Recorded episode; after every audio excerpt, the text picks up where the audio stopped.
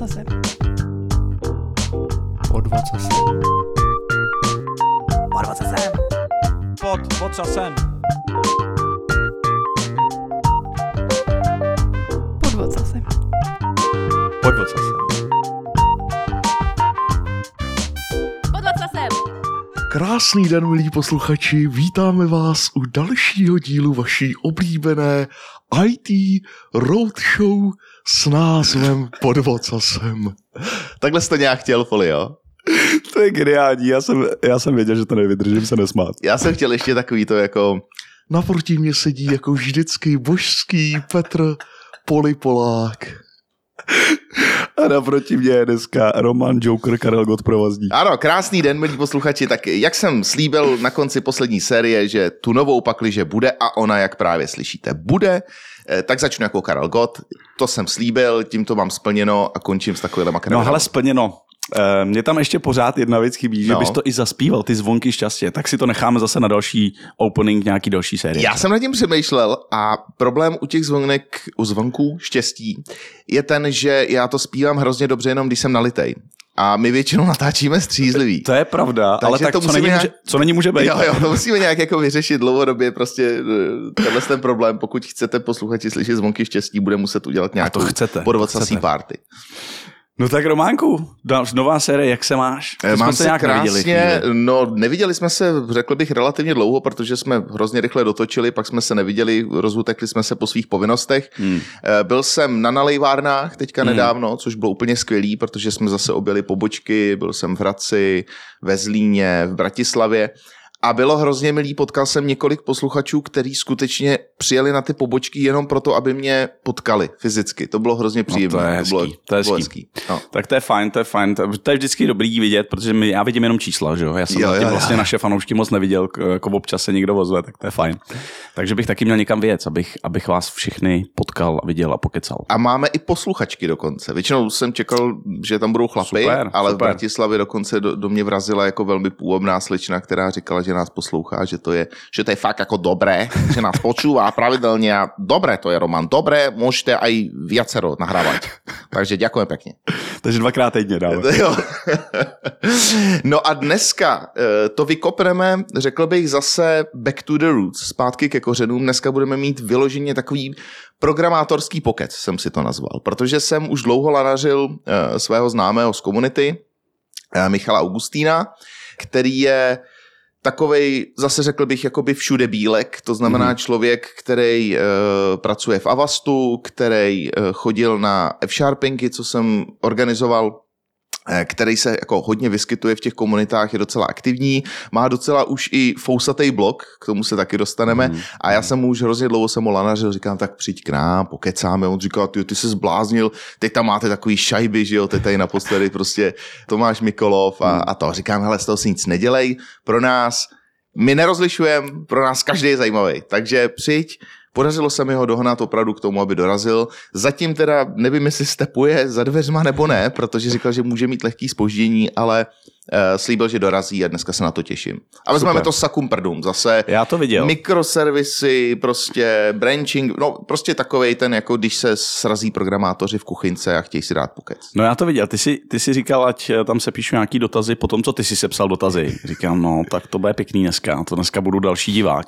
Tak jsem tam sepsal právě pár jich a mě některý míří na to, co si řekl všudy Bílek, eh, že vlastně mi přijde, že se namočil do spousty věcí a zajímá mě, jak to hezky propojil, takže to já budu dneska víc posluchač, ale taky se určitě rád Ale ty si zapoju. najdeš to svoje, protože co si budeme povědat, Povědat, eh, co si budeme povědat, je z Avastu. A jestli tady v dnešní době někdo má tunu dat, tak je to Avast. Oni mají No, nějaký takže- data, že? No, tak jako, Něco tam bude. jak asi chce dělat antivir, než tím, že to s něčím porovnáváš. A to se taky můžeme zeptat. No pecka, těším se, jdeme pro něj. Tak jo, jdem pro něj. Ve studiu s námi sedí náš dnešní host, Michal Augustín alias Augi. Čau. Čau, čau, kluci. Ahoj Michale. Tak ty jsi měl hned po ránu takovou, řekněme, peripety s autem. Jo, jo, jenom mi odešla baterka u auta, takže jsem eh, musel vzít jiný auto, ale druhý auto si potřebovala žena. No a k tomu mířím. Aha, aha. Takže jsem musel přijet svojí víkendovkou. Takže Takže vzal- na, naštěstí mám tři auta. Takže vzal třetí auto. Ty máš teda tři auta, jo? To je zajímavé. No, já jich mám trošku víc, ale Jo, takhle, tak, takže ty ještě jako sbíráš auto. No, tak tomu se musíme taky dostat. Samozřejmě, No, eh, Michal, jak jsem říkal, už eh, v úvodu je člověk, který se v IT komunitě pohybuje už taky nějaký ten rok. Aktuálně, pokud to říkám správně, tak si ještě pořád pod vlajkou Avastu, jo? uh, jsem pod vlajkou firmy, která dřív byla Avast. Jo, takhle, no jo, vlastně. Jo, jo, jo, jo, takhle. No, jo. Tak možná to rovnou uveď na pravou míru, ať, Jo, jo, jo. Je, je to tak, že vlastně asi před půl rokem se Avast sloučil s firmou Norton. Mhm. Teďko tvoříme novou firmu, která se jmenuje Gen Digital. Ah. Mhm. To znamená, jako, že děláme produkty pro tu digitální generaci. A, a máme pod sebou teda uh, hromadu různých brandů, který uh, jsme nastřádali takhle tím různým slučováním, to znamená, kromě Avastu je tam ještě AVGčko, Mhm. se kterým jsme se vlastně sloučili před několika lety a z druhé strany tam je třeba Norton uh, nebo Avira. Mhm.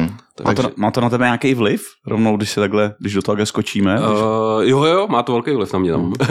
Jednak uh, se mění ta firma jako taková, že se najednou místo tisíce zaměstnanců, tam jsou tři tisíce zaměstnanců, Ty kráso. ale a to je spíš takový jako globální pohled na tu firmu, ale, ale mění se i to moje, moje okolí, okolí toho týmu a věci, na kterých děláme a že integrujeme ty systémy uh, s těma firmama, který, se kterými jsme se slučovali, nebo který nikdo koupil. Mhm. Tak možná úplně, abych to vzal úplně od píky. Klasika. Nejdřív, pokud tě posluchači náhodou nepotkali na nějaký komunitní akci, kde se eh, tu a tam taky objevíš, eh, tak nám řekni něco o sobě, nějaký začátky a pak vlastně můžeš klidně i tu cestu toho, jak ses dostal do, jak byl ten název, něco digital? Gen, Gen. Gen Digital, jako děkuju. Takže, takže, takže až tvoje cesta do Gen, eh, Gen Digital. Jo, jo, jo, tak uh, začal jsem asi jako většina z nás, uh, jako z naší generace, to znamená někdy v 15 na střední jsem začal s programováním v Pascalu, klasicky to přešlo do Delphi. A, a pak se vlastně objevil C Sharp, Mhm. ve kterém jsem začal dělat vlastně úplně od uh, prvotní verze, myslím, že to byla tenkrát .NET 1, 1.0.1.1 a pak jsem teda studoval na, na elektrofakultě a hned jsem vlastně nastoupil do Avastu. Respektive měl, mohl jsem nastoupit do Avastu už jako během studia, ale já jsem tenkrát chtěl v klidu dokončit diplomku, takže jsem hned po, po studiích, což bylo před 15 lety, nastoupil, nastoupil do tehdy Alvil Software.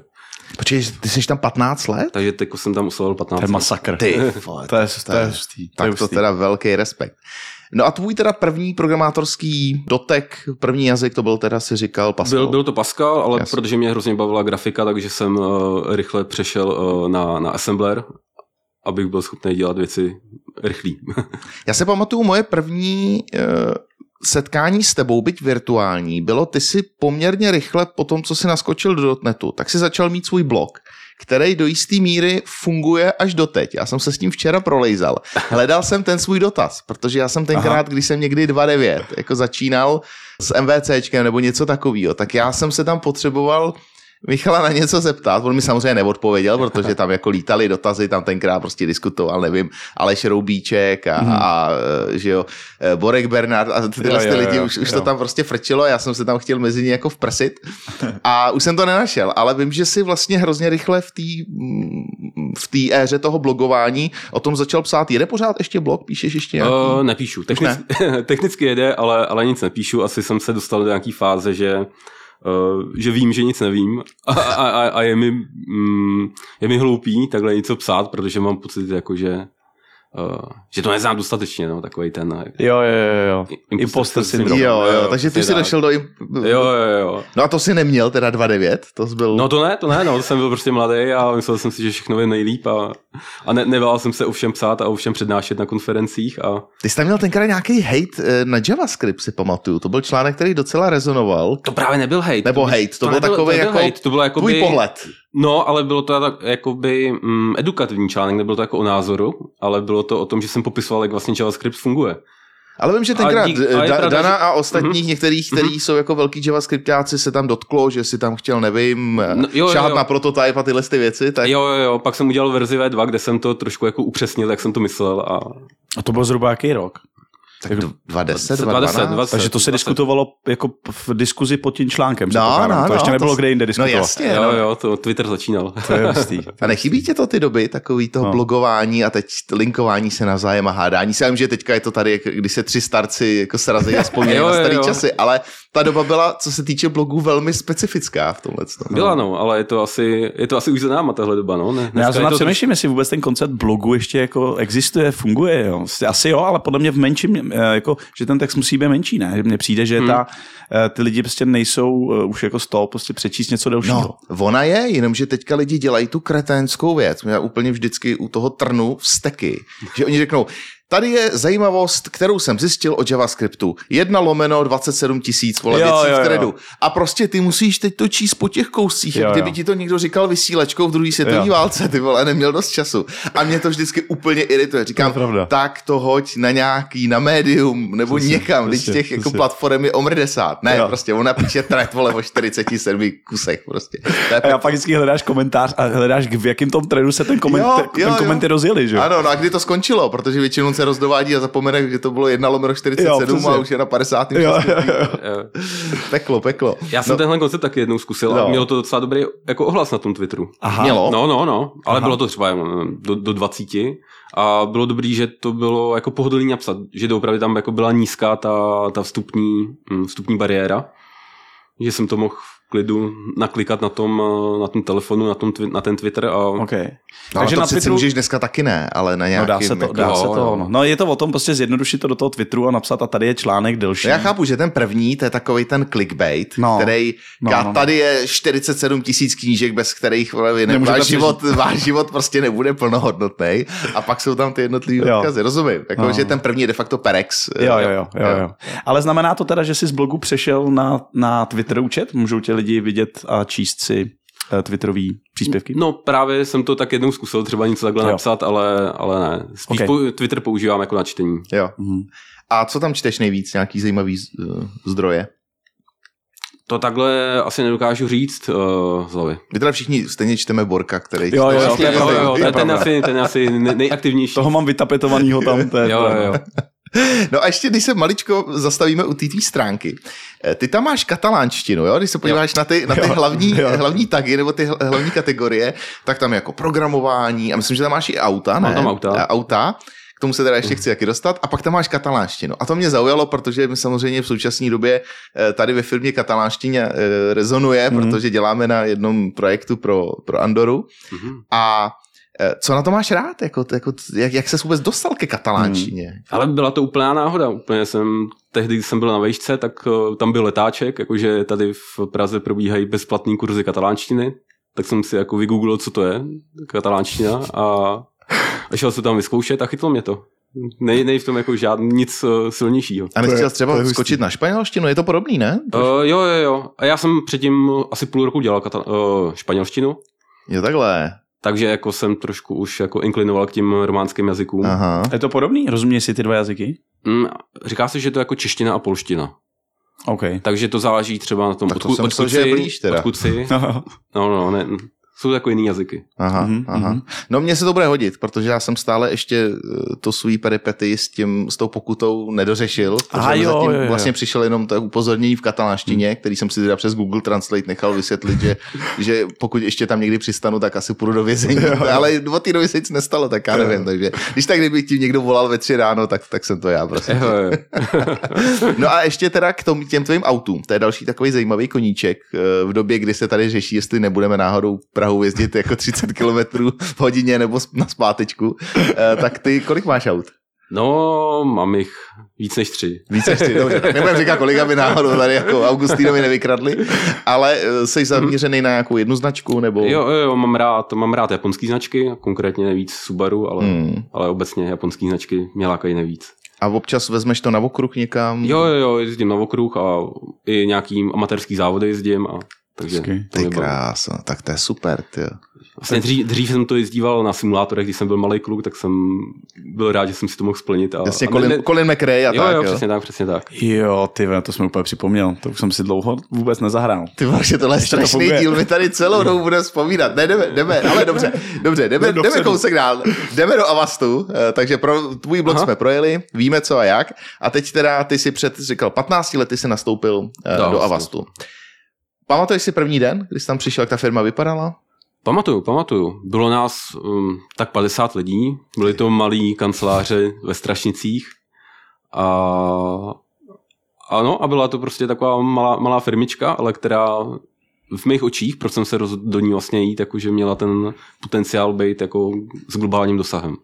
Což se stalo? Mhm, to se přesně stalo, takže jsem sadil na správnou kartu, bylo to jako, bylo v tom nějaký štěstí.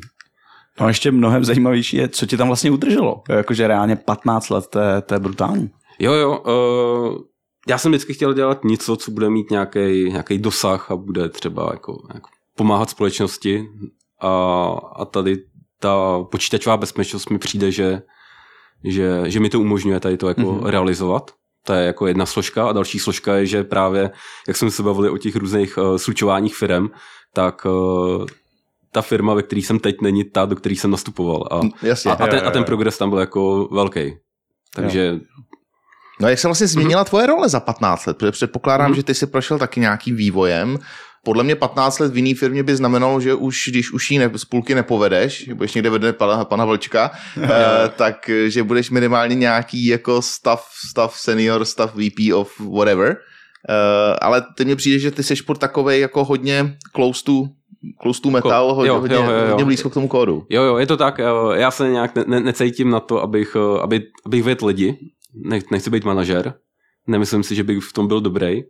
Takže se posunuju v tom, jak se dneska říká, že dneska jsou dva tracky že jo, ve firmě, že je ten individual contributor a, mm, a manažer. Mhm. Tak já vlastně pořád jakoby se pohybuju v tom, eh, v tom řekněme, techničtějším eh, tracku a, a to mi vlastně vyhovuje. No ale stejně se to muselo nějak vyvinout za tu dobu, ne, u tebe? Jasně, ale tak oni se jim jakoby měnil se i ten eh, žebříček těch rolí v té firmě, jak ta firma se měnila, že jo. Teď se to zase měnilo, ani jako nevím, jaká je moje, jak se jmenuje moje, moje role.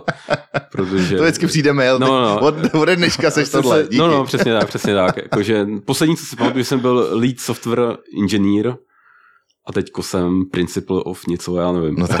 No, No, nevím. Ale právě ještě pořád jako probíhá ten merch dvou firm, toho Avastu a toho, toho Nortonu, takže to je jedna z věcí, která taky ještě není úplně jako ustálená a, a finální. U toho merče, já bych se možná trošičku ještě mm, zastavil. Ten vlastně má vždycky jako několik levelů. První je, řekněme, ten lidský. Tam předpokládám, že tam to nějak jako funguje, ne? Nebo jsou tam taky tření?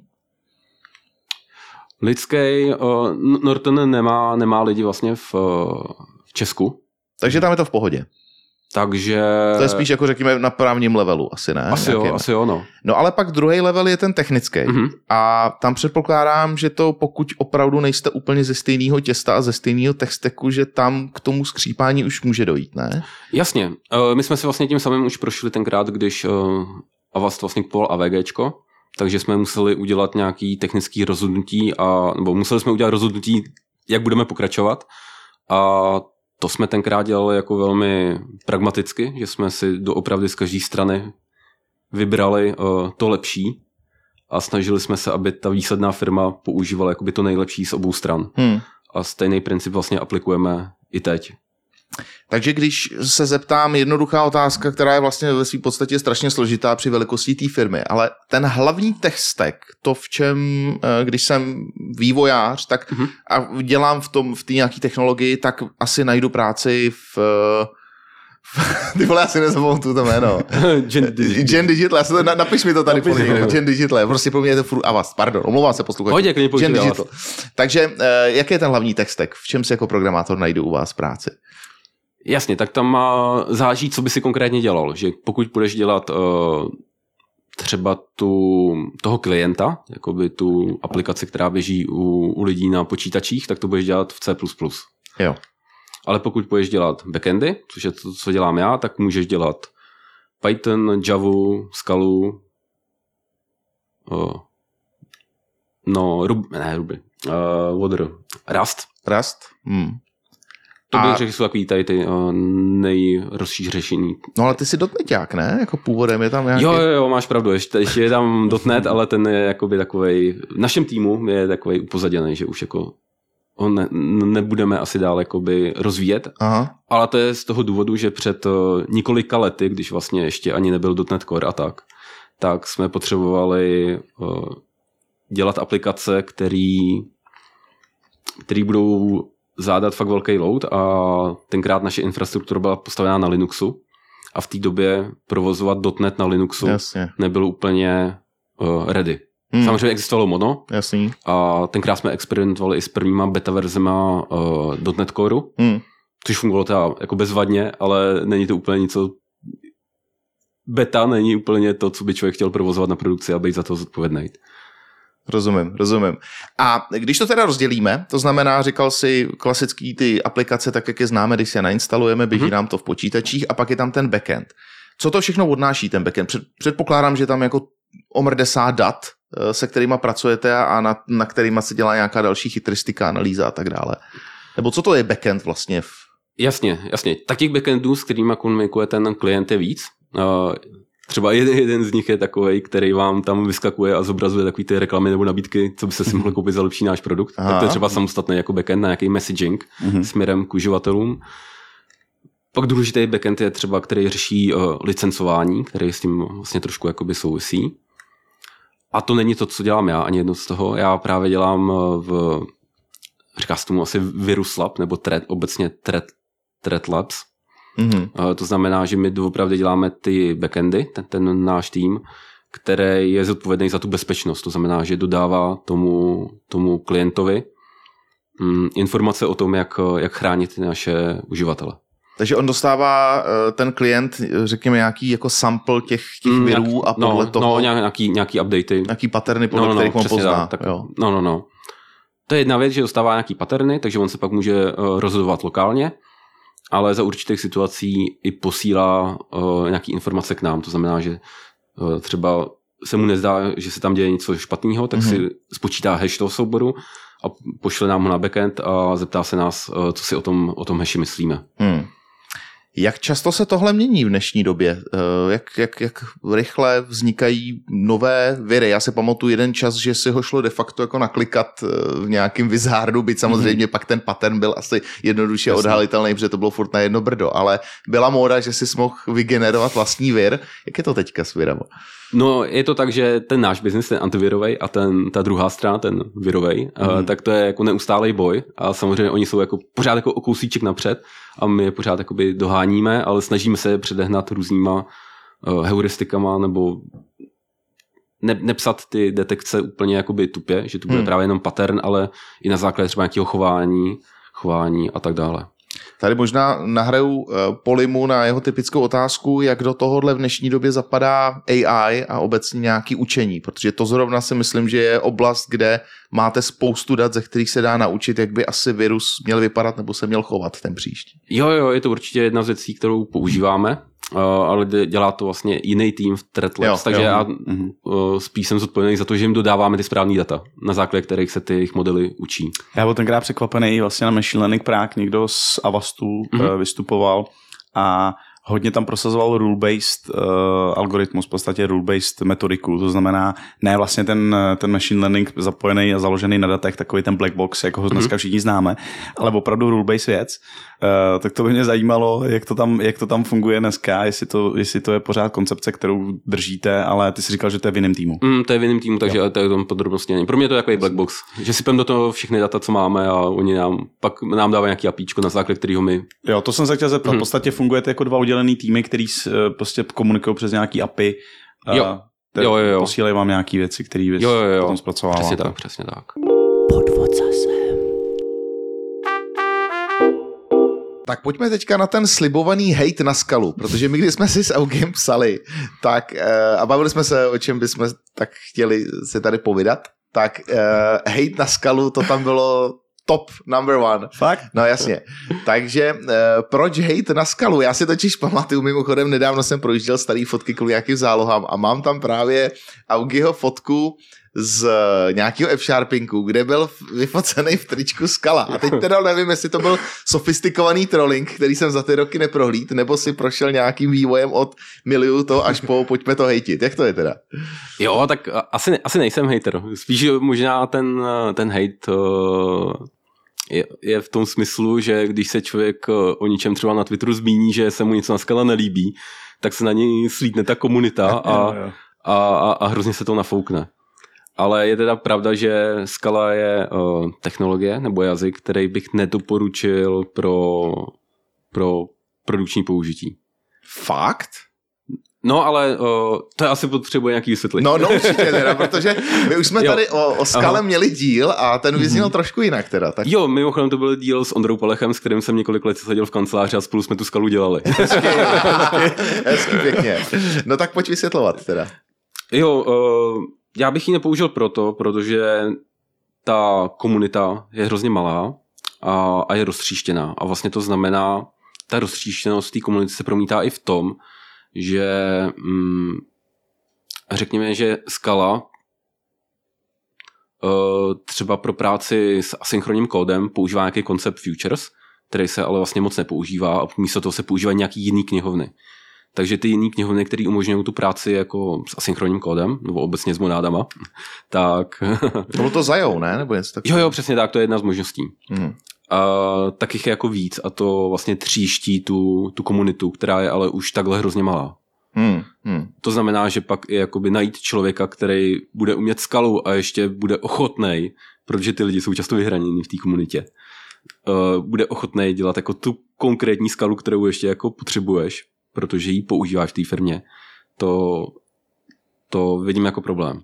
Ale možná je ještě potřeba říct, jako, že jsou dva pohledy. Jedna věc je, kdybych byl jako jenom programátor a jenom by mě ba- bavilo psaní toho kódu, uh, tak to je jeden pohled. A druhý pohled je ten, který u mě možná asi v posledních letech převažuje. A to je ten, že cítím zodpovědnost za to, co dělám Mhm. a chci, aby kdyby mě srazil autobus, tak aby, aby ten, ta firma nebo ten produkt byl schopný po- pokračovat. A tady v tom vidím velkou nevýhodu, že není jednoduchý sehnat uh, skalistu, který bude ještě dělat ten, ten, uh, tu skalu, kterou já potřebuji, aby, aby on dělal. No a čím to teda je? Ty už jsi další, já myslím, že i tohle jsme zmiňovali vlastně v tom díle s Ondrou, že když se někoho zeptáš na skalu, tak on ti řekne, že ji dělá, ale dělá, buď Jo. dělá jako Mhm. Java without semicolons, anebo dělá Haskell v Jo. jiný, jiný Mhm. syntaxi, že to je tak jako Aha. rozšířený, Eh, nebo ty směry jsou si tak nepodobný. Je to teda tím, že to ten jazyk umožňuje vůbec, nebo čím to je? Nebo to se není schopná ta komunita dohodnout? Já teda musím říct, Hmm. že C Sharp je chvílema v tomhle velmi podobný, protože už se tam syntax taky tak jako roz Mhm. prskla do všech směrů, Jo. že vlastně někdo řekne, dělám C Sharp, tak moje automatická otázka je, a je prostě v jaký verzi ho děláš, Jo, jo, jo, jako který, Mhm. kterou syntaxi používáš. Takže je to tím jazykem samotným? Uh, jo, podle mě to je spíš tím, že uh, tam není dobrá ta, ta, ta bázová knihovna, která by právě umožňovala tyhle základní věci. Protože tohle, co říkáš třeba v tom dotnetu, tak uh, když například používáš nějakou knihovnu, tak to by je asi jedno, který, v kterým, uh, jakým stylem si napsal tu knihovnu. Jo. Víceméně. Ale tohle třeba v té skale možný není, protože tam, když je nějaká knihovna napsána za, te- za jou, tak ji nepoužiješ v aplikaci, která používá nějaký jiný framework. Je pravda, že tam to bublá až úplně nahoru, že jo? No. No. si z té morády No. nevyskočíš Jo, jinak, než tak, úplně přesně na tak. tom top levelu. Vlastně. Přesně tak, přesně tak, Hmm, no. hmm, hmm. Je pravda, že u, u .NETu C Sharpu eh, tam, pokud je to async, tak víš, že je zatím Mhm. mm-hmm. TPL, jsou, jsou zatím Jo, tásky jo, jo. a, a je to jedno, Jo, jak je jo, to vevnitř. Přesně to je tak. pravda. No. To, je, to je ono, to je ono. Ty, a tohle teda autor skaly nechal, jako mu to, tohle ušlo, nebo je zatím třeba zase záměr, protože spoustu Mhm. mm-hmm. lidí, spoustu tvůrců jazyků jsou takový, jako ať si to vyřeší komunita. Já jsem otevřený, takový ten jako velmi, mm, řekněme, komunitní pohled na to, že ono se to přeci vyřeší tam, kde bude větší síla, tam, tam tím směrem to půjde. Mhm. Eh, Proč to, proč to tak je? A to bychom se museli asi zeptat eh, Martina Oderského, proč to tak myslel. A možná to někde řekl, ale, ale já to nevím. Ale, ale je to přesně tak, jak říkáš, no, jako, že to na mě působí tak, že dali něco k dispozici a ten zbytek ať si dotvoří komunita. Ale na druhou stranu tam jako je nějaká práce s tím asynchronním kódem. Už jakoby v eh, tom jazyku jako takovém. Takže Takže spíš, že to převzali špatní Mm. lidi a táhnou to jako špatným směrem, myslíš, jo? Nebo v úvozovkách špatným směrem. No za mě asi ten problém je, že tam není nějaká jako ta centrální autorita, jako je v případě .NETu ten Microsoft, Mhm. mm-hmm. nebo v případě Kotlinu se za to dá možná používat JetBrains, eh, která by jako udávala ten jeden směr, aby tam nebylo to třištění. Hmm. Hmm. Je pravda, že teď třeba začíná hodně převládat ten eh, Zajou, že to se začíná stávat standardem, takže tady ten problém možná zmizí, že ta komunita nebude tak roztříštěná a ty knihovny nebudou tak roztříštěný. Takže možná, že se i ve skalém světě blízká na lepší časy, ale z mýho pohledu ta skala měla nějakou, nějakou trakci před pár lety a jakoby dosáhla svého vrcholu a od té doby mi přijde, že stagnuje až, až upadá, což když jsem se díval na poslední statistiky ze Stack Overflow, tak mi přišlo, že to tak je. Hmm. No to jsem se chtěl právě zeptat, jestli to vlastně uh, jako je vidět už je na tom trhu a být skalistou a uh-huh. uvědomovat si tohle, co uh-huh. říkáš, tak kam, kam jako switchnout? Má, má se zaměřit na ten jeden konkrétní framework nebo, nebo kam, by, kam by měl utíct? Mm, protože ta skala se několik let používala, tak myslím si, že těch nabídek je dost. Hmm. A, Hmm. a stejně jako třeba ten Ondra Pelech, ten dělá vlastně taky pro eh, globální firmu, že dělá z Česka pro firmu, která není v Česku. Tak eh, pokud někdo má rád tu skalu a vyhovuje Hmm. mu to, tak eh, není problém najít práci, podle mě. Jo. Je to stejně jako s Kobolem třeba. to je hezký, hezký říkal. To jo. jazyka. no a tak teda ty, když si říkal, že už tě zajímá i co bude, až tu nebudeš, Mhm, řekněme, mhm. tak vlastně kterým směrem to teďka táhneš? Od té skaly teda to táhneš kam? Jo. Obecně. Jo. Tak jak jsme se bavili, dřív jsme používali ten .NET, pak jsme přišli na tu skalu, která nám měla dát tu, uh, tu asynchronost a dobrou výkonnost na Linuxovém, uh, na Linuxu, což ta splnila, jako a za to, za to jí vděčíme, na to byla dobrá, ve své době jako to byla dobrá volba, ale dneska píšeme většinu backendů v Pythonu.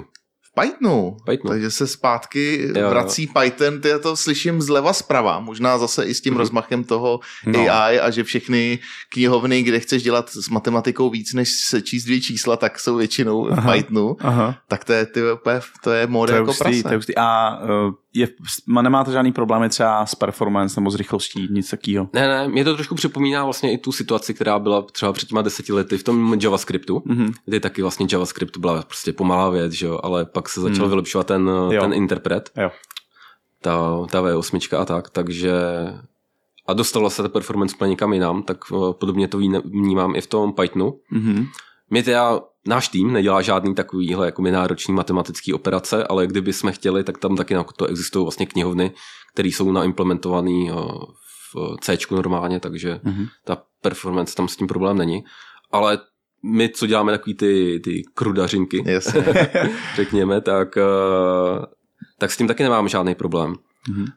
Protože neděláme tam žádný složitý výpočty a na asynchronní kód je to úplně bezvadný. Je to vlastně podobný jako, jako v .NETu, že prostě v tom jazyku tam jsou moje klíčové slova async await a člověk se, musel by se snažit, aby se střelil do nohy, jo, jo, jo. což se třeba jako ve skale dá velmi jednoduše střelit do, do vlastní nohy. Takže, takže ty jedeš, takže kdybych se zeptal Mhm. na hlavní jazyk tvůj, tak teďka řekneš Python teda. No jo, tak řeknu Python. Ty- Ještě, ještě před pár lety bych tím pohrdal, Aha. ale, ale asi jsem došel k tomu, že to je jenom technologie a záleží, jak se použije a zároveň mi přijde, že ten tooling okolo Pythonu, že je vlastně dobrý a i ten jazyk je slušný. Člověk tam může mít uh, imutabilní třídy, takže tam může psát uh, funkcionálně. No to jsi mi trošku Mhm. nahrál na další otázku, protože tak, jak sleduju, jak se vyvíjíš, co se týče jazyků, tak samozřejmě se musel nějakým způsobem vyvinout i co se týče obecného paradigma, to, jak píšeš kód, jak programuješ. Mhm. Seš teda teďka už řekněme v té škatulce, když teda dáme dvě debilní škatulky, jedna je funkcionální programátor a druhý objektově orientovaný, seš už víc ten funkcionální nebo jedeš pořád takovej ten jako mix, nebo jedeš OOPčko v Pythonu, jak to vlastně? jo, jo, se, eh, tady za to taky vděčím skale. Proto jako bych úplně neříkal, že jsem jako hate, hater skaly, protože jí za, za mnohé vděčím. A mě právě naučila vlastně to, eh, to funkcionální programování, takže dneska jsem blíž tomu funkcionálního, funkcionálnímu programování.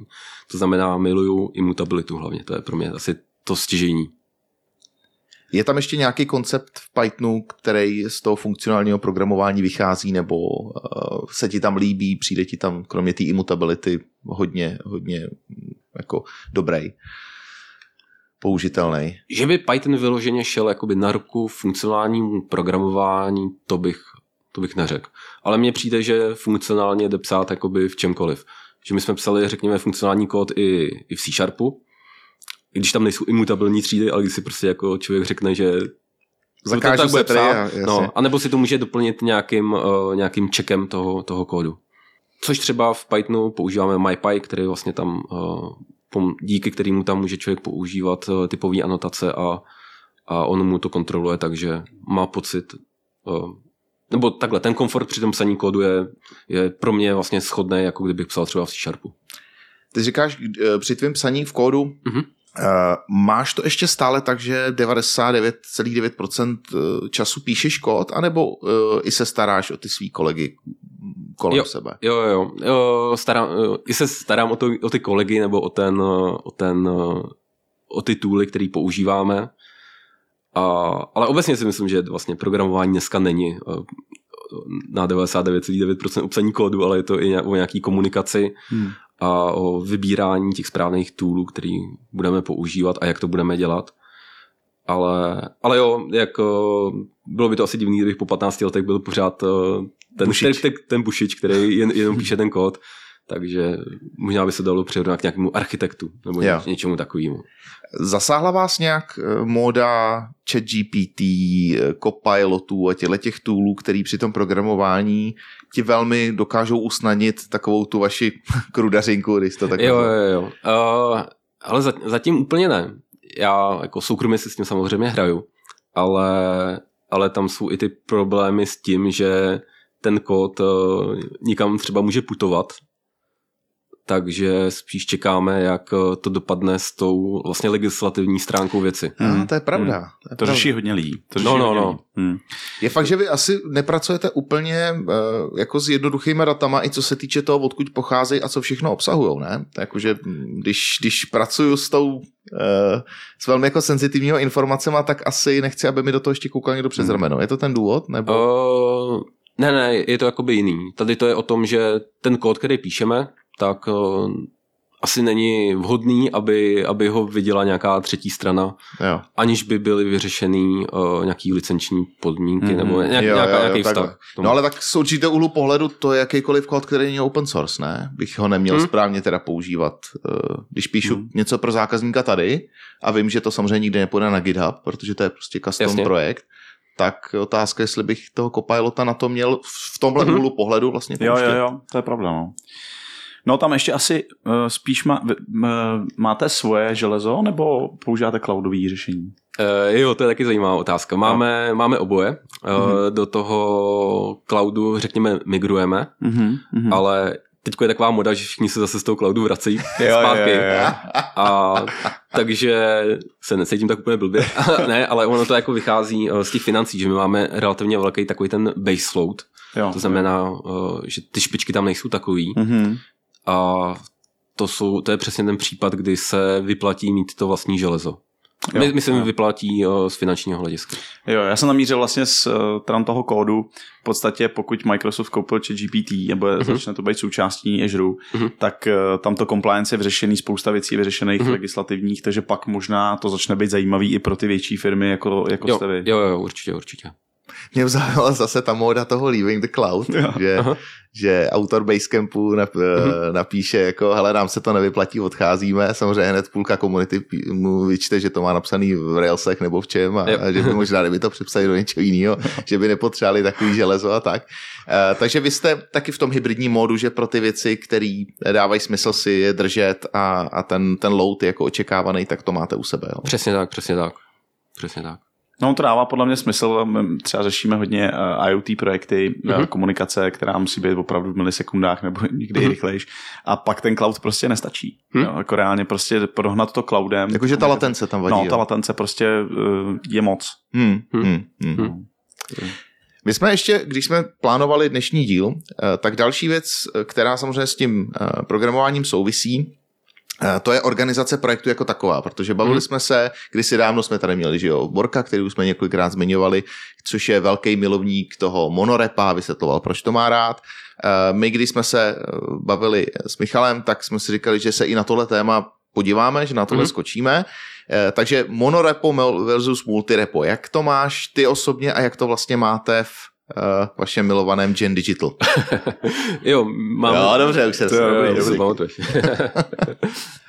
jo, máme to tak, uh, já to mám tak, že mě by se monorepo hrozně líbilo, ale, ale ten tooling na to není vůbec připravený. To je jako můj, můj pohled, že ten tooling to znamená, mm, jak, jak, jak s tím pracovat. Třeba, že Google ten to má jako vychytaný, ale ten to má, nějak jako, inter, má nějaký interní nástroje, který pracují okolo toho jejich velkého monorepa. Hmm. Ale přijde mi, že stav těch projektů, který se tohle snaží, snaží řešit, je, uh, ne, není pro mě uspokojící. Takže spíš jdeme tím, tím směrem, že máme klasicky uh, per um, gitový repozitář per, per repo. Takže jedeme takovým, řekl bych, klasickým způsobem.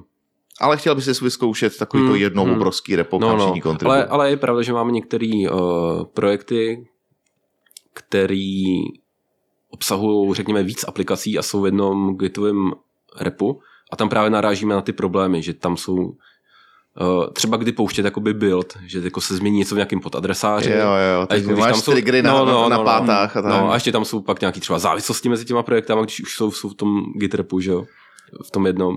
Takže to není úplně triviální.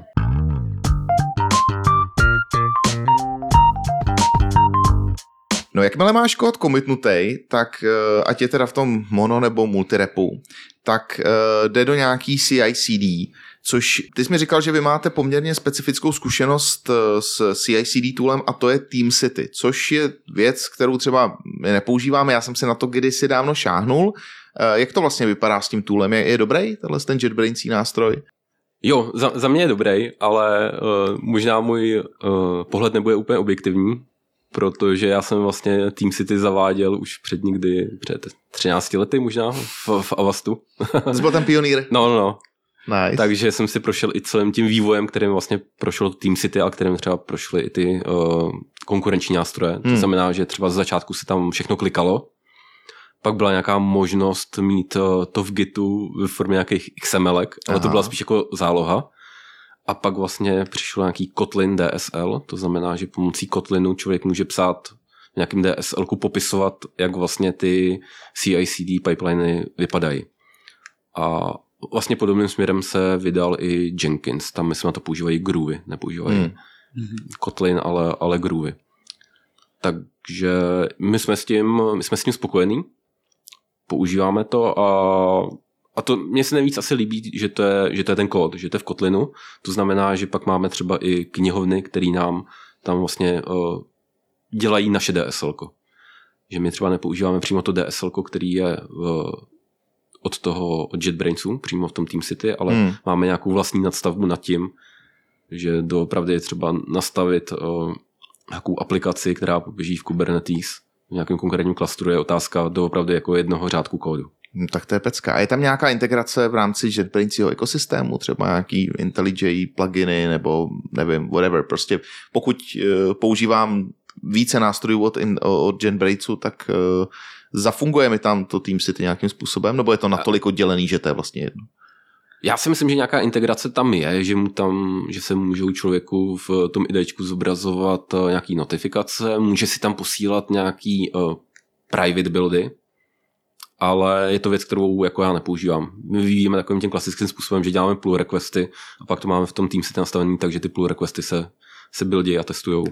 A nasazují se rovnou i někam? Máte to až takhle daleko, že z toho pull requestu si vyspinují nějaký prostředí a tam si to Eh, otestujete? Ne, ne, já Ne, jsem to chtěl slyšet, jestli tenhle ideál. jako- To, to, je tak, to by byl taky další uh, velký téma, to je, že my máme vlastně jenom produkční prostředí. Aha, vy Eh, nemáte žádný jako ne, ne, ne, ne.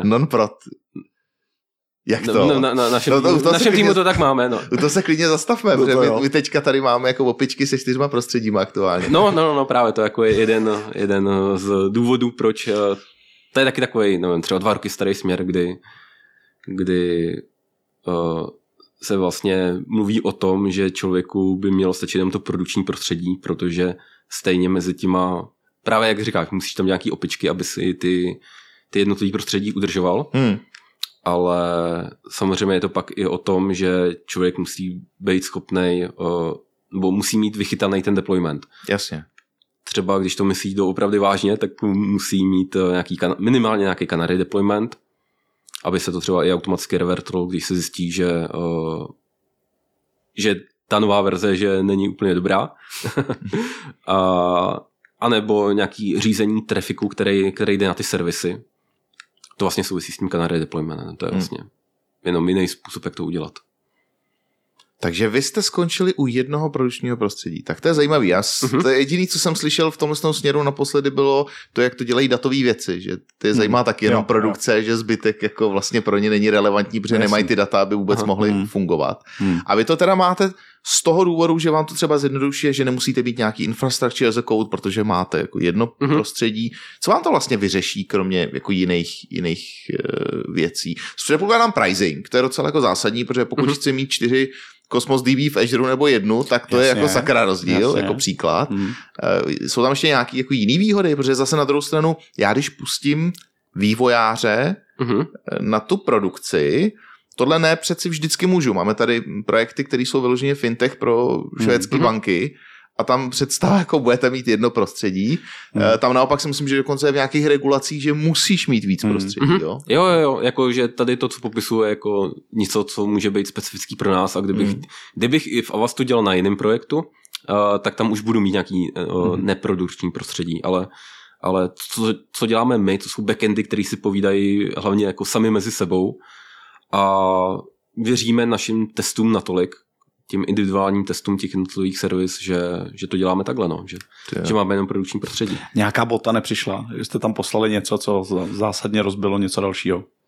Mm, myslím si, že, myslím si, že ne, že, ne, že Ne. do, doopravdy se snažíme mít uh, dobrý, dobrý testy těch, uh, těch servis, že si nevybavuju nic konkrétního, co by bylo způsobený Super, tímhletím. zajímavý pohled. A nahrává tomu třeba to, že eh, to, jak vy to děláte, že to je celý hodně stateless, no předpokládám, že vy to máte hodně stateless, ne? Že pak jako ty servisy už, už je mi jedno, Hmm. kde jsou, je mi jedno, jestli jsou v jednom Mhm. prostředí, protože asi to, co je důležité, jsou ty data, které jsou teda někde persistovaný, nebo Přesně tak. eh, máte Mhm. to takhle postavený? No? Jo, je to určitě takhle, no. že ty servisy jako takový, ty jsou stateless a používají nějaký databáze, které jsou zase někde úplně, úplně jinde.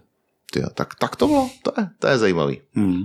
Samozřejmě třeba, když člověk dělá uh, nějakou databázovou migraci, tak ji musí udělat uh, tak, aby v jednom okamžiku fungovala ta stará i ta nová verze, ale to je prostě klasika, když člověk nedělá jakoby nějaký stop the word uh, deployment.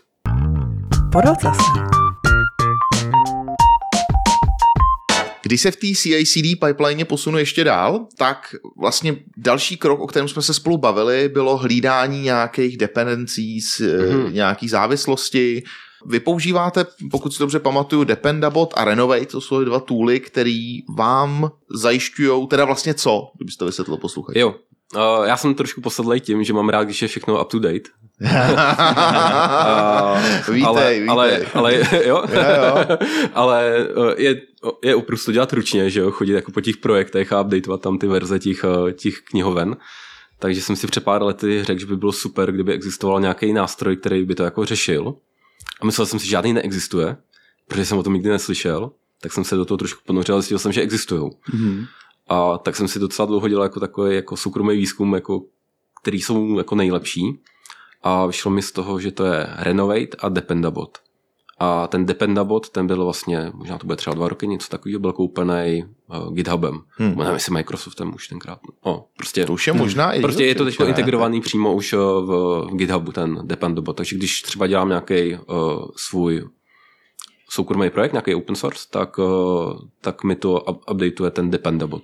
Já myslím, že tvůrci open sourceu, kdykoliv použijí jako package JSON, tak uh, už mají od Dependabotu spoustu jako pull requestů na Jo, kvůli nějakým jako Aha. security věcem, nebo kvůli aha. čemu se to vlastně dělá? Ten, ta, ta, hlavní, ta hlavní věc. Je to kvůli konzistence, že nová verze mi to nerozbije, nebo security, nebo jak to je? asi záleží, co si v tom člověk najde. Pro mě to tenkrát byla fakt ta obsese tím, že to potřebují prostě up to date.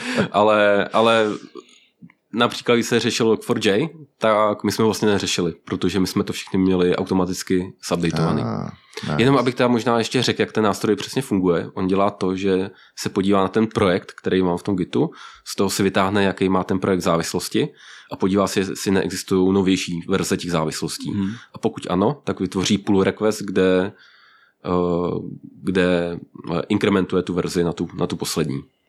Případně nějaký pravidla na to, čo, co, na co to chce člověk jakoby inkrementovat. A je to pak založený na tom, že když je člověk slušný, tak uh, má na tom pull requestu nastavený build. A pak to může víc i k tomu, že když ten build jako je zelený a člověk věří svým testům, má to všechno dobře pokrytý, tak se mu to i automaticky zameržuje do masteru. A řeší to uh, Semvery nějakým způsobem, protože Jo, třeba jo. jako skok Mhm. z 3, 9, 1 na 4, 0, 0 je, to může být totální skok někam jinam. Že? Jasně, jo, jo. Uh, řeší, no, je, je to postavený na, na, na, na serverech. A Takže ty A- můžeš mhm. říct, jak daleko má jít s tím updatem v rámci Jo, jo, jo. major verze, nebo Jo, on- on, on tak ono jako vytvořit pull request skoro nic nestojí, takže on prostě vytvoří, mm, když máme třeba nějakou verzi 3.5 a je verze 3.6 nová, tak on udělá uh, pull request na verzi 3.6 a když se objeví verze 4, tak on udělá i pull request na verzi... zkusí. No, no, no, zkusí, zkusí prostě jako všechno. Ale je to v obou těch uh, nástrojích, v Dependabotu i v Renovateu je to konfigurovatelný. Jo. A dokáže i respektovat to, že já mám v nějakém loku nebo v nějakém, uh, v nějakém failu řečeno, že chci jít maximálně do verze 3.9.9, Jo. ale Jo. 4 už mi nesmí skočit. Jo, jo, jo. On třeba i v případě Pythonu nám třeba ten pull request vytvoří a on vlastně ví, jako, že, že to nebude fungovat, tak tam i napíše, jakoby, proč to nebude fungovat a kvůli, jaký tam jsou kleše v těch verzích těch, těch závislostí. Ty jo, tak to je super. Takže vám to už třeba takhle vyřešilo Log4j, ten, Mhm, uh, jo. že jste poměrně rychle... Jenom přes- jsme to zkontrolovali, že, to, se- že se to opravdu stalo a, a nemuseli jsme nic řešit, bylo to automaticky vyřešené. Tak, tak to je Ale- super. Ale eh, jak jsi zmínil tu sekuritu, tak to je vlastně taková dvousečná zbraň, že na jednu stranu, když člověk jako updateuje na ty novější verze, tak tam má vyřešení ty bugfixy, ale samozřejmě to může znamenat, že se v tom i objevila nějaká nová zranitelnost. Mhm, mhm. Takže pak je ještě uh, tady toho hlediska jsou ještě zajímavý nástroje, který řeší vyloženě ty zra- zranitelnosti v těch závislostech. Uh, ty nej- nejznámější jsou asi S- Snick, anebo Black Duck, nebo a tady ty. A to používáte taky. Teda. jo, jo, jo, jo. Hmm. A dělá to ještě to, že to tahá data z jiných zdrojů, třeba právě, aby Mhm. dodal kontext Jo, k tomu. Jo, jo, jo. Ono, když třeba to je nějaká open source knihovna, která se updateuje, tak on přímo toho pull requestu samozřejmě tam dá jako odkaz na ty releasy, které jsou v tom na github.com, ale i tam vykopíruje uh, vyloženě, co bylo v těch release notes a tak, takže člověk se pak když to dělá ručně, ty merge, kontroluje ty pull requesty automatický, tak si tam může přečíst, co, co se tam dělo. Takže ty už nemáš takovýto chvění, že dám jako paket update a teďka se těším, co se kde rozbije, to, vůbec, to už je pryč, vůbec, vůbec, vůbec. Ve většině případů to je tak, že vlastně pak jenom vidím uh, v GitHubu uh, ty pull requesty, které neprocházejí. Takže se pak na to můžu podívat a vidím, jo, tak takhle vyšla nová major verze a, a, a je to rozbitý, takže to se dalo čekat, budu to muset nějak opravit. A nebo, což se děje teda poměrně často, je, že aha, tady je nová minor verze a ono je to stejně rozbitý a To oni jsem- tam udělali nějakou breaking change a To nevěděli jsem o se tom. chtěl zeptat, to jsem se chtěl zeptat, jestli ti to právě třeba neukazuje nějaký takovýhle věci, protože já kdykoliv, když šáhnu pro specif, speciálně prostě, pardon, milí frontendáci, ale javascriptová knihovna, nebo prostě na NPMku, podle mě oni jako neznají semver, jo, tam to začíná, Hmm. to je všechno 0,0 něco, je to 47 tisíc verzí, je 0,47, Jo, nikdy to nepřijde do jedničky a oni prostě jako ignorují to první číslo z nějakého, já mě to nikdo nevysvětlil z jakého důvodu, ale z nějakého důvodu prostě ignorují to první číslo a hážou breaking change do toho, co by mělo být jako feature eh, version, jo. Takže tohle asi musí být denní chléb, pak ne? Jo, jo, tak zá- záleží na to, jak, v jakém tom ekosystému se pohybujeme. Pokud se pohybujeme, pohybujeme v .NETu nebo v té Javě skale, kde je to v pohodě. Tam je to docela lepší, ne? V těch backendových jo, technologiích. ale jo, já na obhajobu těch uh, open source autorů jako musím říct, že to taky takhle dělám u těch open source projektů, protože člověk pak nemá jako tu uh, není tak zavázaný jako držet Jo. tu zpětnou kompatibilitu. Protože to jako když člověk dá na nějakém svém hobby projektu a má ho to bavit, tak uh, tak mu to může trošku jako znechutit. Jako, tyjo, jako tady nemůžu jako udělat tak, abych si představoval, protože musím držet zpětnou kompatibilitu. Jo, takhle, a, ne- a nebo prostě pomůžeš, Nebo uděláš, ne? no, uděláš novou major verzi, no. Prostě uděláš... Můžeš, no, můžeš, no. No, zdar hodiny. No. Jo. Ale, ale třeba ty uh, nástroje jako Dependabot nebo Renovate právě umožňují si nakonfigurovat i tohleto, aby se s těma Na zdraví uh, pole. aby se s těma nulovýma verzema pracovalo. Jo, nějak, Tak nějak, to je nějak. zajímavý. Eh, Další věc, kterou používáte a která mě zaujala, jsou conventional commits. Mhm. Přiznám se, že jsem o tom neslyšel, než mi napsal, že to používáte. Co to, co to znamená? Conventional commits. Jo, je to vlastně jenom specifikace, jak psát, uh, jak psát commit message. Tyvo, tak to bychom To znamená- jak normální. A je to úplně jednoduchý, je to vlastně jenom o tom, že ta commit message začíná nějakým prefixem a ten prefix vyjadřuje, co je to za změnu. Takže tam je třeba fiat jako feature, jo, takže jo, fiat dvojtečka, nebo tam je nebo tam je fix, že to je nějaký bug fix. A k čemu je to dobrý? Eh, Že na základě tady těch eh, konvenčních commitů se dají pak generovat eh, pěkný changelogy. Mhm. A co je pro mě teda důležitější, je to, že když máme nějakou třeba knihovnu v nějaký verzi a teď víme, že potřebujeme vydat novou verzi té knihovny, tak eh, na základě tady těch konvenčních komitů my dokážeme strojově vypočítat, jaká, bude, jaká by měla být ta nová verze, eh, kterou budeme jako releaseovat. Mhm. To znamená, že když eh, vím, že tam bylo jako Fiat dvojtečka, takže tam je nová feature, takže musím uh, inkrementovat takový to, to druhý Jo, jo, jo, jo. Miner? Jo. Miner, myslím. Major minor fix. Jo, jo, jo, ten, ten, ten, ten miner. Ano. Takže tady to pak vede i k tomu, vlastně když to spojím s těma automatickými updatama, který teda ty Renovate i Dependabot dělají ty konvenční komity, tak to vede k tomu, že když máme třeba nějakou knihovnu, která závisí na, závisí na jiný knihovně, tak eh, když to máme nastavený tak, že i ty pull requesty se sami zameržujou, když procházejí testy, tak se nám automaticky vydá verze té knihovny. Mm-hmm. Jakoby, že když tam je takhle více závislostí, je tam takový chain těch závislostí mezi těma knihovnama, tak eh, se ta změna tam zpropaguje a otestuje. Hmm. A děláte z toho nějakou chytristiku třeba toho mm, plácnu zjišťování komplexity nebo velocity týmu na základě toho, jak rychle se nějaká feature udělala jako zpětně. Protože to přeci se dá mm, jako na časový ose vytrekovat a díky, těm, mm, díky tomu, že ty komity jsou pěkně popsaný, tak šlo by to vytáhnout, ne? Asi by to šlo, ale nic takového neděláme. Neděláte to. Hmm. Pro nás ta, ta primární motivace bylo, aby jsme nemuseli dělat tolik ruční práce, aby to za nás dělali ty stroje. Ok. Proto používáme tady ty renovaty. A ještě jedna věc mě zajímá, jak tohle vynucujete, protože mně se tohle strašně líbí, ale jedna věc je eh, jako dohodnout se v týmu o třech lidech, druhá věc je dohodnout se ve velké firmě nebo ve velkém týmu, že to tak budeme dělat. Máte na to nějaký lintery nebo prostě nějaký tooly, který čekují, jestli je to ve správném formátu. Jo, myslíš ty komity? No, no, ty, ty konvenční komity. Uh, nemáme na to nic. Nemáme Nic na to. Nic, vyloženě- nic, nic to nekontrolujeme. Takže když to najdeš, tak jdeš za tím Tondou a řekneš Tondo. Jasně jsme řekli, první je feed, pak je Jo, mezera, jo, pak, jo, jo. jo, až jo, jo takhle. stálo, stálo, by to za to, ale, ale jako mí, stálo by za to mít nějakou automatickou kontrolu tady toho, což je jako asi triviální, že jo, mít nějaký ty pre, pre, pre hooky. No, no, no, no jo. ty, ty pre commit hooky, ale, ale, ale nemáme to, věříme si, Věříte si? věříme si. Tak to je zajímavý. A jenom teda ještě bych podotknul, že tady to, o čem se bavíme v rámci našeho týmu, že nemáme žádný pravidla napříč firmou, ale třeba tady to se je zrovna věc, která se líbí i ostatním týmu, takže to od nás, od nás eh, převzali ty konvenční komity a, a renovaty. Takže vy v rámci týmu jste, jestli to chápu správně, dost vlastně jako izolovaný. Uh, Uh, tak jako microservices na úrovni týmu. Jako jo, že- jo, jo. Já bych neřekl izolovaný, ale jako, že takový jako ne, nezávislý. Nezávislý. Nezávislý, no. A že nikdo nám nediktuje, co jako máme používat. Samozřejmě musíme se pohybovat v nějakém, jako, v nějakém rámci, ale, mm-hmm. ale jako když si řekneme, že teď tu budeme chtít psát ve skale, tak můžeme a, a je to jenom na nás. Protože s tím zároveň souvisí ještě další důležitá věc a to je, že my ty služby nejenom píšeme, ale i provozujeme. Máme na nich onkoly, takže Mhm. to bych řekl, že je taky docela důležitý aspekt uh, té na, naší práce. Uh, mít ty onkoly, že člověk jako se víc stará o kvalitu těch služeb, když ví, že by ho to mohlo někdy v noci zbudit. Že takhle vy to máte až do té míry, že Mhm. když něco spadne a může Jo, jo. za to tým A, tak tým, týmu A zvoní telefon ve tři ráno. jo, přesně tak, Aha. přesně tak. Máme, máme týdenní rotace no, 24, 24-7, Mhm. takže co si, co si uvaříme, to taky pak... Jak je ten tým velký? Kolik vás je? te, teď v uh, rotaci nás je pět lidí. Mhm. To znamená, že člověk skoro jednou za měsíc uh, má ten, má ten onkolo, což, Mhm.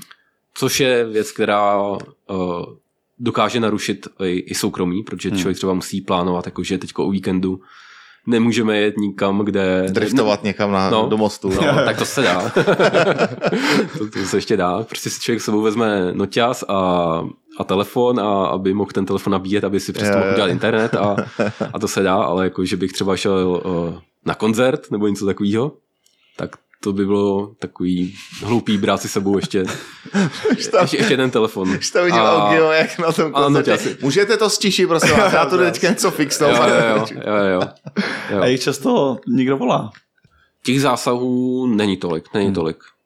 Ale, ale člověk musí být prostě pořád na tom příjmu a, a toho omezuje. Jasně, už jenom ta psychologie zatím, Hmm. že prostě víš, že musíš být ready. Jo, jo, jo, jo. A zároveň teda, eh, proč jsem o tom začal mluvit, že ta psychologie v tom, jako, že nám zá, doopravdy jakoby upřímně závisí na kvalitě těch služeb, protože Jo, jo. je sami provozujeme. Jasně, jasně. Když to teďka fixnu pořádně, tak Jo. možná budu mít o víkendu klid. Jo, jo, jo. A když se nějaký, když se nějaký problém stane, tak eh, doopravdy si dáváme záležet na tom, aby jsme ho aby jsme ho vyřešili takovým způsobem, aby se ten problém neopakoval. Jo, jasně, jasně. No a v- výsledek celé vaší týmové práce je teda součástí nějakého ekosystému. Mám si to teda představit, že vy jste jedna z uh, N nějakých servis v rámci větší sítě servis, nebo jste natolik izolovaný, že když se někde něco po, tak je jasný, že když je to tahle oblast, že za to můžete vy. Jak, jak, jaký, jaký jsou ty hranice té vaší práce? Jo, my jsme vlastně zodpovědní za to, že doopravdy ten na, uh, ty naši klienti uh, dostávají, dostávají tu bezpečnost, když to řeknu takhle. Takže my třeba na, naše největší závislosti jsou infrastrukturní. To znamená, když se stane něco ze sítí nebo stane se něco s, uh, s databázema, který nám taky jedou nějak on-prem a stará se o ně nějaký jiný tým, tak, uh, tak to jsou ty častý, častý problémy, nebo častý. To jsou problémy, které můžou nastat. To jsou ty naše závislosti. Hmm. Ovlivňuje tohleto uh, obecně to, jakým způsobem vy ten software tvoříte? Když jsme si psali, tak jsme samozřejmě narazili na klasickou módu, prostě microservice mm-hmm. a rozdělení těch jednotlivých částí. Uh, má to na to vliv třeba, že jste si ten software architektonicky postavili tak, aby právě vám nikdo ve tři ráno nevolal, byť třeba za cenu nějakých jako trade-offů, nebo zasáhla vás vůbec tahle ta móda, jako rozsekávání na ty na ty malé části? Jo, jo, určitě, určitě. My jsme to vlastně chtěli dělat od začátku, ještě dřív, než byl Docker. A chtěli jsme dělat jako mikroservisy, protože v našem, naší doméně nám to dávalo smysl. Protože aktuálně, když bych teda eh, fast forward do dneška, tak máme eh, desítky až nižší stovky mikroservis. A když jsme to před mnoha lety chtěli dělat, tak eh, jsme pořádně nevěděli, jak na to, protože to bylo v době, kdy nebyl Docker, nebylo Kubernetes, ale pak se objevil Docker a ten nám úplně jako spadnul, úplně to bylo jako Dar z nebes. Dar z nebes, přesně tak. To byl dar z nebes, ale třeba ještě nebyl Kubernetes, tak my jsme třeba předtím používali uh, Marathon, což bylo něco, něco podobného jako Kubernetes a vlastně nakonec to Kubernetes jako převál, převálcovalo. A no byla to taky jenom taková mm, in, uh, framework, nebo jak to nazvat. No nic jako Kubernetes, ale jednodušší. Jasně. Ale dneska už jedete prostě Dneska, klasiku. no, no, no, jako- už před několika lety jsme zmigro- zmigrovali z maratonu na ten Kubernetes a používáme ten. A jsou tam nějaký bolístky?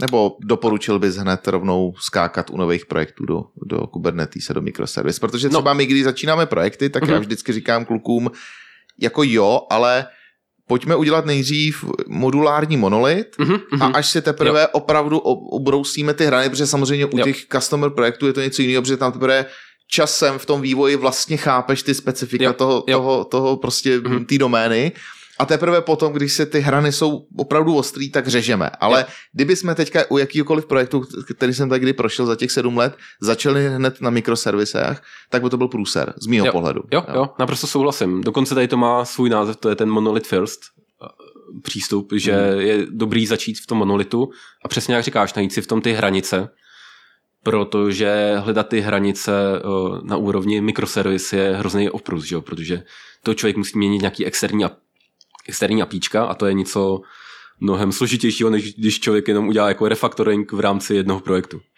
Jak řešíte komunikaci mezi těma mikroservisama? Lítá to jako vše přes nějaký service busy nebo HTTPS nebo gRPC, jak to má? Jo, jo.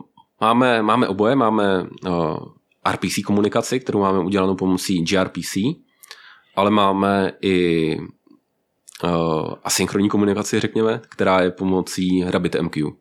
A jak jste s tím spokojený? Mm, no, jo, já bych řekl, že jsme spokojení. Jo. že před pár lety jsme se vlastně vybírali, uh, co používat na tu RPC komunikaci. Tenkrát vlastně ještě se to ani nemenovalo, Open API, bylo to, bylo to ten Swagger, Jo, jo, jo. ještě nebyl ani ten název. A potřebovali jsme nějaký protokol na tu RPC komunikaci a jak jsme viděli, jaký má úspěch Kubernetes a že uh, Google dělá dobré věci, tak gRPC je vlastně takový takový framework na RPC komunikaci přes HTTP2, která, který je taky z dílny uh, Google, který to i používá na svých, Hmm. uh, na svých službách, takže jakoby jsme nečekali, že by to nějak jako zaříz nebo přestal jako podporovat, tak mi to tenkrát přišla jako dobrá volba a, a neli, nelituju toho, že jsme do toho gRPC šli a jsme s tím spokojení. A možná jakoby ten největší, to, co já jsem vždycky jako chtěl, bylo to, aby to bylo contract first, což přesně to gRPC je. Hmm. A vlastně to souvisí i s tím microse- microservisovým světem, že jak jsme uh, přecházeli třeba z toho .NETu na, na Skalu, nebo jsme tam ještě měli nějaké věci i v Pythonu a něco ještě v Perlu, tak uh, jsme potřebovali, aby dobrali to bylo contract first, a aby tam fungovalo to vygenerování těch, uh, těch klientů i těch uh, stabů pro ty servery uh, pro tady ty, pro tady ty platformy. Hmm. Eh, Jak to máte? v- Ty už tam trošku nakous s těma technologiemi, máte všechno, všechny servisy v jedný, nebo máte tam teďka 10 technologií, jak to máte? Máte ten Jo. mix nějak Mhm, už jste to učesali eh, směrem Jo, jo, k jednomu jo. jazyku? No jo, to je taky takový, že když eh, začínají ty mikroservisy, když začínali mikroservisy, tak takový typický argument bylo, že každou mikroservisu může napsat v jedné technologii. A to je samozřejmě nesmysl, protože člověk nechce udržovat jako 8, 8 texteků. Hmm. Takže teď inklinujeme k tomu, že všechno chceme mít v Pythonu. To znamená, máme tam pořád ještě ty věci v té skale, ale když je potřeba udělat nějaký hodně velký zásah do té skaly uh, mikroservisy, tak protože je to mikroservisa, tak nás vlastně ani nestojí tolik ten přepis do toho Pythonu. Hmm. A kdyby si měl říct nějakou nevýhodu tohohle celého uh, stylu, mm, jako architektonického. Jo, určitě Že člověk... muselo vás to Mhm. střelit někde už, ne, za ty roky? No jasně, uh, tak net- networking, že jo, to je Jo. jo. takový typický, že člověk to musí, musí rozumět tomu, kde, kde co teče, aby tam to neteklo moc. A vlastně to souvisí s tím uh, domain-driven design a s, s nalezením správného bounding uh, kontextu, to znamená nalezení těch, uh, těch správných hran. To zase vracíme k tomu, k tomu monolitu, že tohle je hrozně jednoduchý udělat uh, v tom monolitu, kdy když volám jako jednu metodu a volám ji tisíckrát za sekundu, tak je to v pohodě, že jo, protože to je jako lokální call a Jasně. nic to nestojí, ale když to už člověk dělá přes apíčko, tak, uh, tak ho to stojí něco. Sice bych si tady byl schopný povědat až do konce světa, ale samozřejmě čas nás tlačí, takže máme, koukaje na hodinky, čas na posledních pár dotazů. Ty jsi tady poliměl ještě svoje, eh, řekněme, kariérní otázky, Hmm, tak to hmm. vybal. Jo, mám takový dvě závěrečný, protože mm, samozřejmě i posluchači už si mohli udělat obrázek, že se tě, těch technologií si potkal po cestě spousta. Mhm. Eh, Jaká, jako máš pocit, že je tvoje největší výhoda? Je to právě propojování těch technologií nebo, nebo kde vidíš sám sebe? Jo, takhle zpětně vidím tu svoji asi výhodu v tom, že jsem si prošel těch technologií tolik a že, Hmm. uh, že nejsem vázaný na nějakou jednu technologii, nejsem, Hmm. prostě, nejsem dotnetář, jako jsem kdysi býval. Hmm. Tak to byl pro mě třeba jako obrovský skok začít najednou dělat uh, v Javě. Jo. Jako, že jsem objevil nový svět a teď jako se mi zase otevřel nový svět předtím jak ještě z JavaScriptu a teď zase v Pythonu a, a pořád poznávám, jako, že to jsou jenom nástroje. Hmm. Hmm. A že i jak jsem už zmiňoval, že možná kolikrát je i v tom týmu nebo pro úspěch toho produktu důležitá ta, ta, ta komunikace, aby člověk uměl komunikovat. A s tím souvisí třeba i to, jak se dneska dělají pohovory, že dneska už se ani nedělají takový ty uh, taký kru, kruto testy, kde se, Mm. kde se testují nějaký hard skilly, jak to, Mm. ale, Mm. ale spíš se testuje ten culture fit. No to si myslím, že přijde s časem, jo? že jako Jo, jo. S, samozřejmě eh, třeba juniorní vývojáři eh, mají tendenci se naučit tu jednu věc dobře, což je jednoznačně asi je správná cesta. Eh, Jak by si dneska postupoval ty, jak by si poradil svýmu mladšímu já, aby, aby třeba ta cesta byla, nevím, rychlejší Mhm. mm-hmm. nebo efektivnější, těžko říct, jo? Jak, jak bys to udělal jinak třeba? No vlastně, jak jsi říkal, že bych eh, se nevázal na tu jednu technologii. Ale zároveň je teda ale taky dobrý umět nějakou jednu technologii fakt jako eh, až na dřeň, Jo, jo, jo. protože mu to pak pomůže i v těch eh, v pochopení těch dalších technologií, které jsou většinou eh, vlastně v jádru stejný. Jo. Mě vlastně překvapilo, jak jsi říkal na začátku, že, že jsi ve firmě 15 let, ale zrovna tohle předpokládám, že bylo velkou výhodou ve chvíli, kdy ta firma nakupovala jiné firmy, tak přicházely nové technologie, ty jsi měl Mhm. možnost se dotknout i jiných věcí, je to tak? Jo, jo, je to tak, je to tak určitě. Jo, jo, jo. No super, tak jo, tak eh, já mám pocit, že ta poslední otázka je vždycky stejná, Románku, co? Je to, je to tak. Tak eh, Dávej. co plánuješ do budoucna? Jaký máš plány, eh, kde se prostě Michal vidí za, nevím, pět let? Možná ještě taková poddotaz, co bude po Pythonu Mm. na, na tvém tech radaru. Jo, jo. Že by mě, no, lákalo by mě zkusit Rust, protože Hmm. to je, To vidím ten trend i u našich No, no. lidí hodně. jo. Jo. a protože se mi líbí, jak je ten jazyk nadizajnovaný a, a zároveň má tu performance, takže to je něco, co by mě jako lákalo si vyzkoušet. Ale chceš se rochnit pořád na té úrovni technologií, prostě management, to jsme určitě. pochopili, Jo, tam to, ne, man- tam to management nechci, neplánuješ. takže, takže teďko, teďko vlastně uvidíme, jak, eh, jak eh, se dofinalizuje merch eh, těch Mhm. mm-hmm. našich dvou firm a jak bude vypadat ten kariérní žebříček a v rámci eh, toho technického eh, tracku Mhm. a, a jaký budou možnosti. Znamená to, že já nevím, za pár let už prostě eh, ten brand Avastu už neuvidíme, bude to jenom Gen Digital, nebo, nebo jsem to pochopil blbě? Uh, je to tak, že ten Gen Digital to je jenom taková obálka. A Mhm. samozřejmě ty produkty, které máme, nebo ty, ty, ty brandy, které máme, ty jsou tak, tak známý a tak hodnotný, že tu bychom byli blázni se jich zbavovat. Že třeba i když vlastně jsme se Avast koupil AVGčko, tak teďko to je vlastně tak, že Avast a AVGčko je prakticky to samý. Mhm. Mhm. To je právě vlastně výhoda, nebo proč se dělají tyhle ty merge, že eh, pak člověk má dva produkty, prodává dva produkty, ale má zatím jakoby tu jednu firmu. Jo, jo, jo, Ty synergie tam fungují. dává smysl. No super, Michale, tak ještě možná na závěr nám pověs, jestli tě někde můžou posluchači vidět, slyšet, nebo číst něco o tobě. No, jak jsem říkal, tak, tak má, mm, mám pocit, že, že vím, že nic nevím. Uh, tak, takže žádný... To ale neznamená, že nemůžeš mluvit, věř mi. Jo, jo, jo. A, jo, jo, je to tak, je to tak. ale, ale trošku v tom udělala jakoby čáru uh, covid, že jo, Hmm, že jasně. to vidím na svém okolí, že hodně lidí se odstěhovalo za Prahu, pořídili si děti, což postihlo i mě. Ta- takže, takže ta priorita úplně tady v tom teďko není. Mm, jasně, jasně. Takže, No tak aspoň na tom F-Sharpým pivu si můžeme jo, jo, jo, jo. zamudrovat. A o to je náš podcastí díl než taká hodnotnější, takže vlastně děkujeme. Taky děkuji. Pecka, tak jo, hele Michal, ať se daří, těšilo mě, doufám, že se co nejdřív zase uvidíme a neboj se, myslím si, že tohle byl jako minimálně zatím nejlepší díl šestý série. Jednoznačně. Moc díky, ať se daří. Děkuji, děkuji. Čau. Ahoj, ahoj. Podvod zase. Michal Augi Augustín, první host šesté série, tak jak se bál a měl strach, aby byl dostatečným soupeřem těm předchozím hostům, tak si myslím, že minimálně se vyrovnal. Bylo to skvělé. Já jsem si to hrozně užil. Nevím teda jak ty, protože to bylo hodně zase takový to moje rochňání. Hele, čekal jsem to mnohem uh, horší, jakože budu mnohem víc mimo. Naopak, ten začátek byl úplně skvělý. Pak jste se dostali do těch vašich vod, tak tam to bylo trošku složitější pro mě, ale uh, jako byly tam zajímavý paterny, který jsem zase třeba nikde jinde neviděl. Například prostě 15 let v jedné firmě. Jo, vlastně jo. můžeš úplně v pohodě vydržet, když ta firma se neustále transformuje. Je to jakože tak, no. to mně přišlo uh, zajímavé a všechny ty věci kolem toho, technologie, které se nabalovaly tím, takže já myslím, že zase i pro mě tam bylo spousta zajímavých věcí, které si odnesu do své práce.